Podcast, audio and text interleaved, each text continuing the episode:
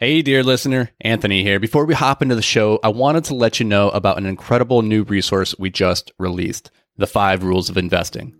Dan and I are huge advocates of modeling the behaviors of the people who have done what you hope to do. And who better to model when it comes to investing than legendary investors like Warren Buffett, Howard Marks, and Ray Dalio? This free ebook breaks down the simple time tested strategies of billionaire real estate investors that you can use to take your investing to the next level. So head over to invictusmultifamily.com and grab your ebook today. All right, now let's hop into the show.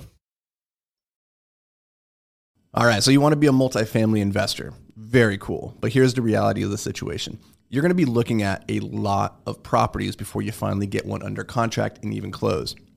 They say that on average, you're going to have to look at, say, a 100 deals before you finally get one to close. And along the way, a lot of those deals are going to be duds. Some of them are not going to warrant going deeper into the underwriting process or making offers or even touring the property. How do you know at a quick glance which ones are worth your time and energy? Which ones are worth investing more brain power? Well, today we're going to dive into the golden formula, the most important equation that you need to understand as a multifamily investor so that you can quickly evaluate whether or not a property is worth your time. And just by understanding three simple numbers and how they go together, you're going to be able to save yourself so much time, so much energy, so much brain damage just by being able to look at a couple numbers, put them through the formula, and say, does this deal make sense? Does it fit with what I'm trying to accomplish? So let's get into it.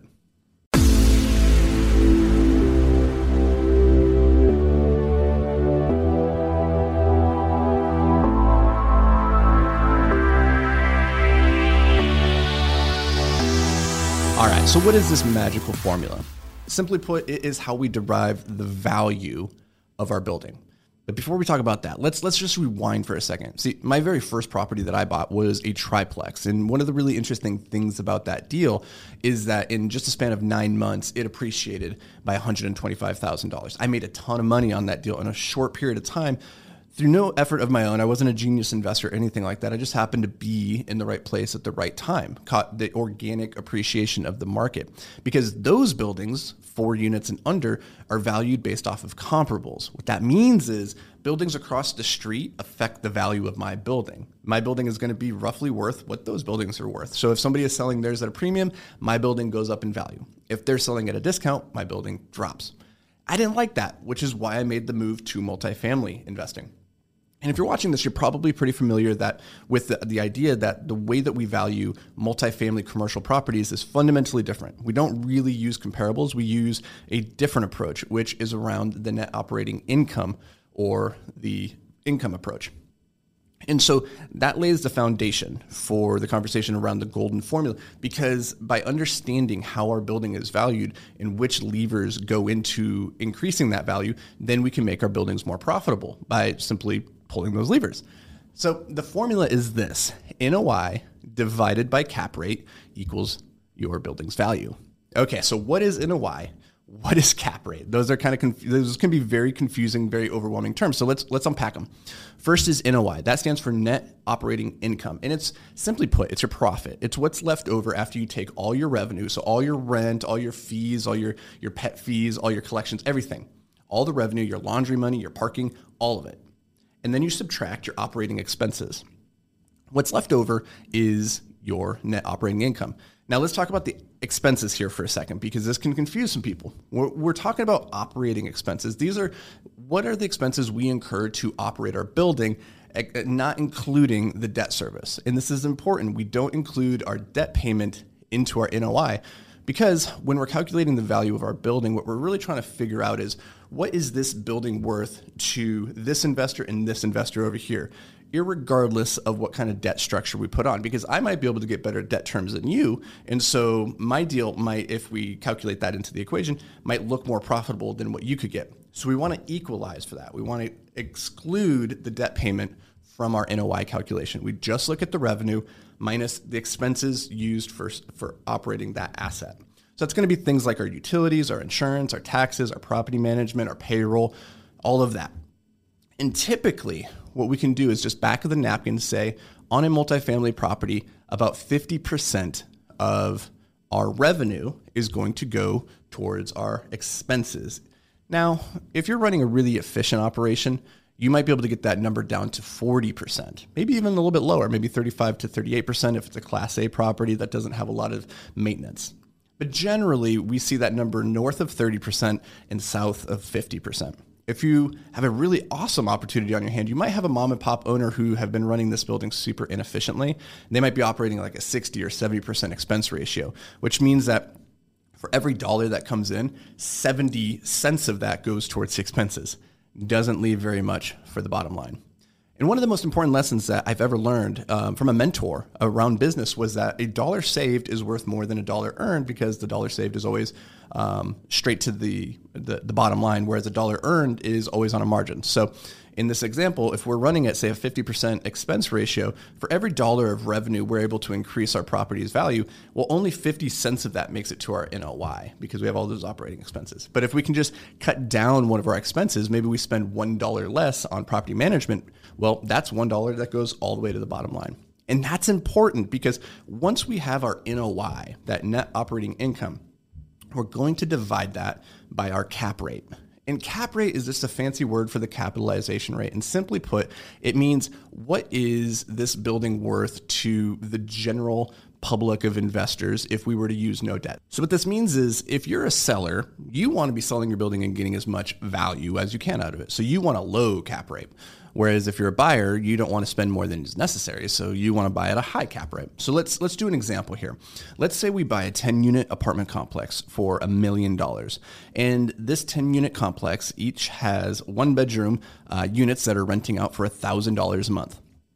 That means we make $10,000 per month in rent on that building, which is about $120,000 per year. Now, let's assume that we have a 50% expense ratio we could probably get a little bit lower for for the, the sake of simplicity and easy math here. We'll, we'll go with 50%. So that $120,000 of revenue is now cut in half, which means our net operating income is going to be $60,000.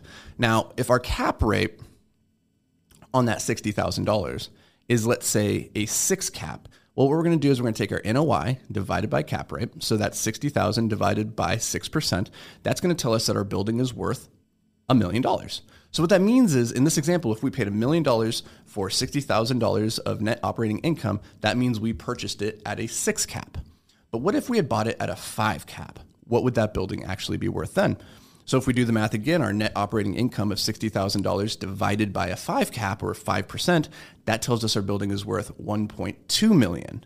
So just by a single percentage point shift, our building is now worth $200,000 more than in the previous example.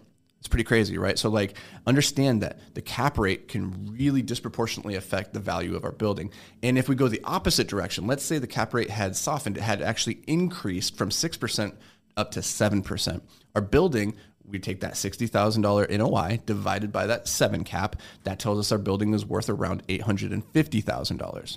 So now it's $150,000 less than if we had purchased it at a six cap. So you can understand the dynamic here. We want to buy at the highest cap rate possible because the difference between a seven cap at $850,000 and a five cap at 1.2, that's a big difference, right?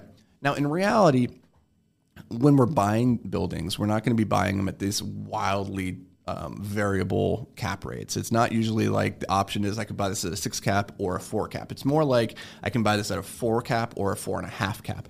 But even that 50 basis point difference can equate to a very large difference in our building's valuation. So it's very important that you understand how that can drastically change the equation. And that, that is the golden formula, understanding NOI divided by cap rate equals your building's value.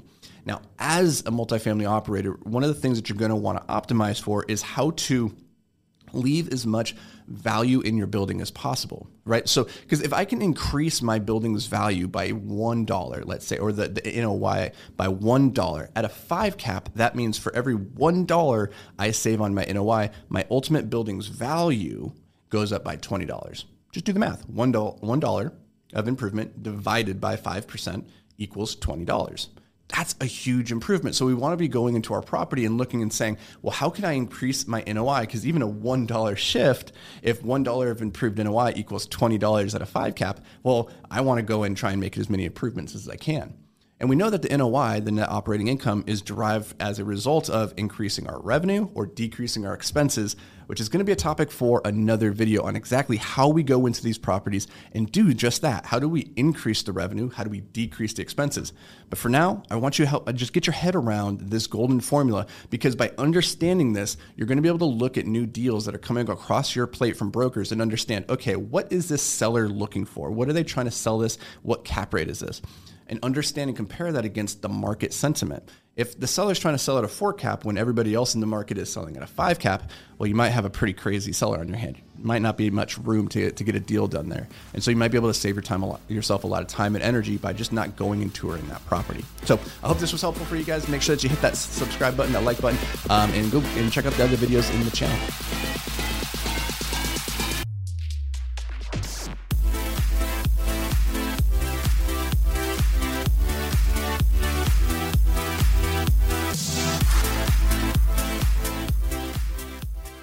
Hey, thanks for joining us for another episode of Multifamily Investing Made Simple. If you enjoyed the show, could you do us a massive favor?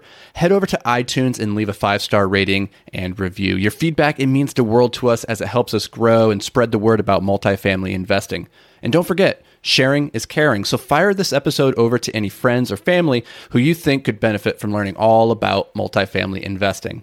Thanks, guys. We appreciate every single one of you, and we'll see you on the next show.